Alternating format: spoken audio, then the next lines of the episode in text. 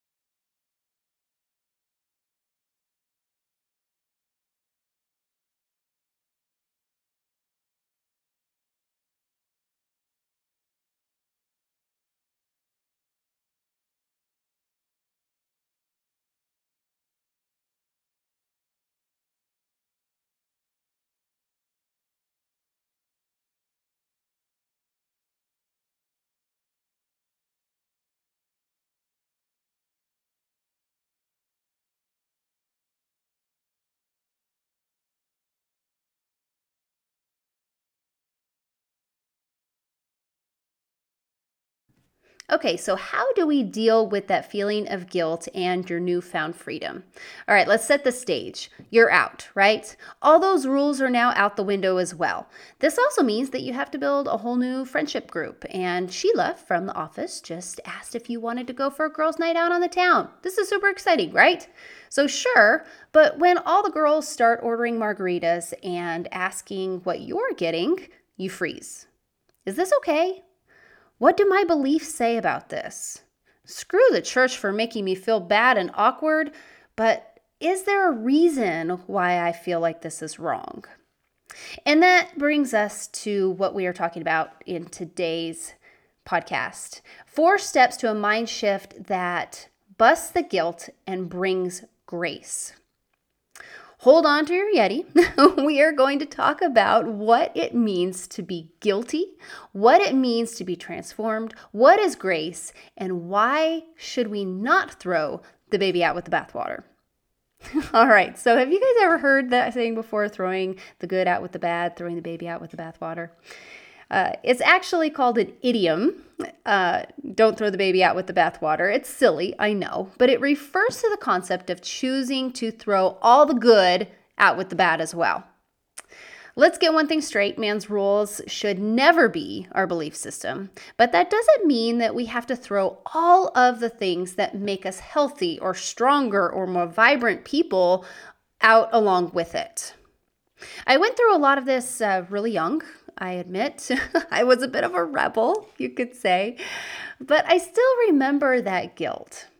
It all just somehow got so lumped together. I didn't believe, so therefore I was going to go party it up like it was 1999 funny thing is, is it actually was 1999. I'm totally dating myself, but that's besides the point. The, this is no way to live a Christian life. This is no way to live life at all. It's uh, dangerous and it can get you in a lot of trouble if you are really just living on that rebel side uh, just for the sake of being a rebel. Just because we are no longer subscribing to man made rules uh, as God's rules, cloaked in guilt, that does not mean that we then become lawless disasters. So, the first thing, the first mind shift move that I want you to have, because I see this so often with gals who who do leave the church or, or do leave more of a legalistic uh, setup where they basically just say, you know what, I am going to go the complete opposite direction because rules don't matter anymore. And, and, and that's just not the way to go. So, mind shift move number one we do not want to throw the baby out with the bathwater. Don't get rid of the things that are good for you for the sake of breaking old rules that don't matter. But what then should we be following? What becomes our belief system to go by? For answers to that, we need to go to the one source that should always be our guide, which is God, and we learn what He wants for us through His Word. So, the second thing we're going to look at is guilt real? Are you guilty? well, yes, ma'am, you are. This is one of the first and probably the most major admissions that changes the mindset of true believers. You are a sinner. Me too. When Adam fell, original sin was introduced into the world, and we all took that. I know that directly contradicts, we believe that men will be punished for their own sins and not for Adam's transgressions, the first article of faith. But as Christians, we follow the Bible, and this is the gospel of the Bible. Because of the fall of man, sin was introduced into the world, into human DNA, and into our very being as sons of Adam. That is who we are born as. Our spirit is of Adam, or the sinful world, as we call it, which means we sin. We sin like all the time. if you read the Bible, you will see these are not stories of massive triumph in many cases. They are stories of what a sinful disaster even the most beloved people are. So, are we guilty? Yes, every day. And God hates sin. And we are all guilty of it every day. So, do you have guilt? Yes, you are guilty. But let's take a look at this.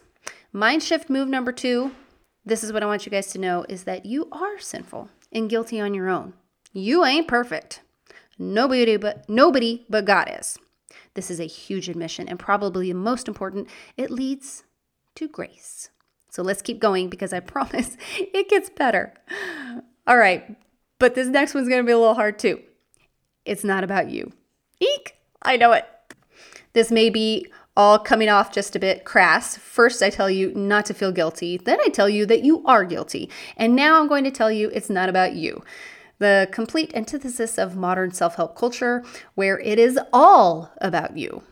Well, the Bible, God, and the true message it brings is a very different story. In fact, it tells us something pretty big about this. Do not be conformed to this world, but be transformed by the renewal of your mind, that by testing you may discern what is the will of God that is good and acceptable and perfect. That's Romans 12 2. And I just love Romans. I mean, everything we talk about today, just go read Romans. It's gonna, if you're like questioning, like, Shelby, is this really what it says in there? Just read Romans. It's amazing. So I love this verse. Okay, but here it goes, the big one.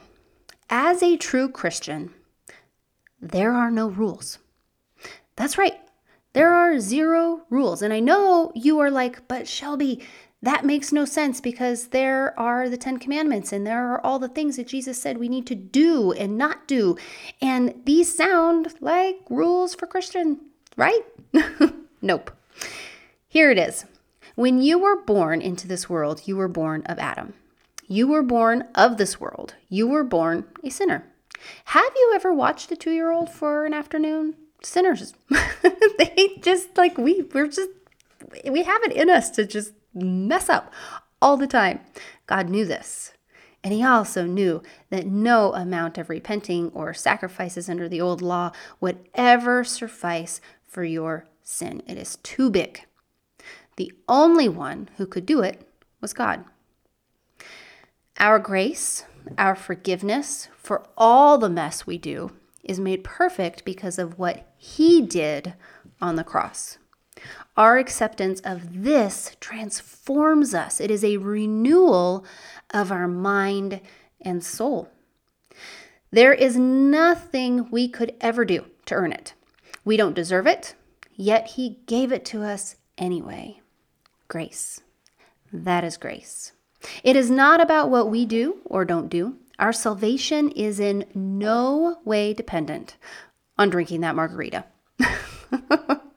so, mind shift number three God's grace is what saves us, it is not about you. All right, so that takes us to number four because number three really it's it is a mind shift it's all about his love so what does that mean his love, he, he loved us so much to give us that grace. But what does that mean then for us? So, number four, a transformation to a child of God. And this is the beautiful part. When we recognize that we are sinners and God's grace is our salvation, when we accept Him as our Savior from our sinful ways, we are reborn. We are truly transformed. We are made new. We are no longer of Adam. We are reborn as God's. We are adopted into his family. We live with a totally different spirit. The flesh will always tempt us, but we now operate from a very different place. As His, that peace and love is so full that it pours into all aspects of our lives. That is where the works come from. Not because our works save us, but because we do what we do is evidence of this transformation of our soul. We are dead before, and now we are alive in Christ. So, mind shift number four your works, what you do, is not about following rules. What you do is your love letter to God. So that takes us back to the very beginning because that just got very serious, but we're going to talk, talk about that margarita now. So, should we feel guilty about the margarita? Or should the margarita bring guilt? I guess that's a bigger thing here. So, should we feel guilty about it? And and you, this answer is going to be a little, little different than maybe what you're expecting, but this is going to be between you and God. What has He told you in His Word? So, the Bible, in His way of speaking to you, there are so many passages about drunkenness and how that is not a way to follow God. Yet, Jesus' first miracle was turning water into wine. So there really is so much, and my personal opinion is this it's going to be personal. After you spend time in His Word, where He is guiding you, that is where you are going to find your answer on what what is going to be that love letter to God? What are you going to do and not do in your life to show that love for the grace that He's given you? And you're going to have to kind of decide that. So should you feel guilty? No, but you already are guilty. but you're going to have to figure out what it is that is doing what he asks of us in in showing that love for him. So whether you eat or drink or whatever you do, do it all for the glory of God. That's Corinthians 10:31 because really at the end of the day it's not about you, it's about him. So, bringing it all back to that. So, what it also says is that you and I, in the Bible, it says that you and I have no right to judge each other. Your walk with God is your walk.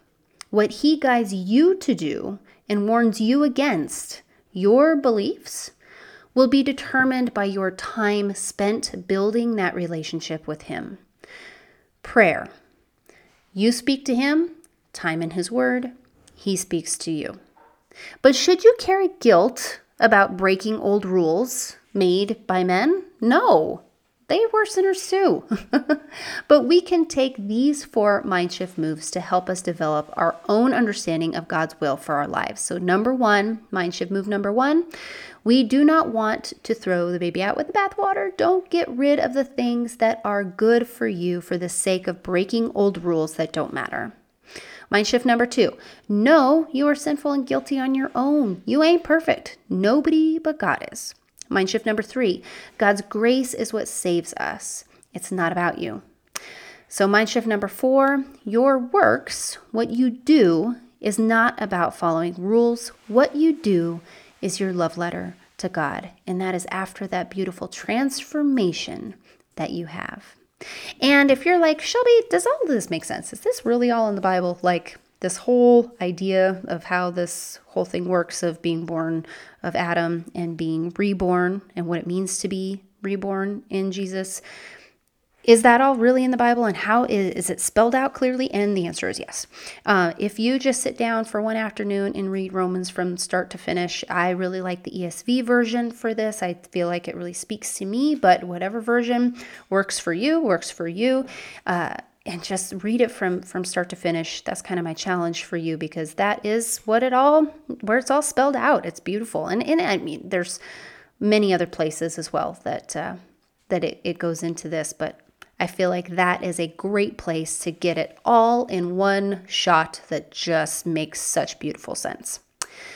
All right, so my next challenge for you is I would love for you to go ahead and join my wonderful Insiders Club. This is the Christian Women after Religion Facebook group. And the reason why is because we are going to talk about all these things that we went over today in the group so that you can actually get a little bit deeper into maybe what some other people's ideas are of this and how this is working in their lives. So go ahead and join that. The link's going to be in the show notes here for the podcast. That is the Christian Women After Religion on Facebook. All right.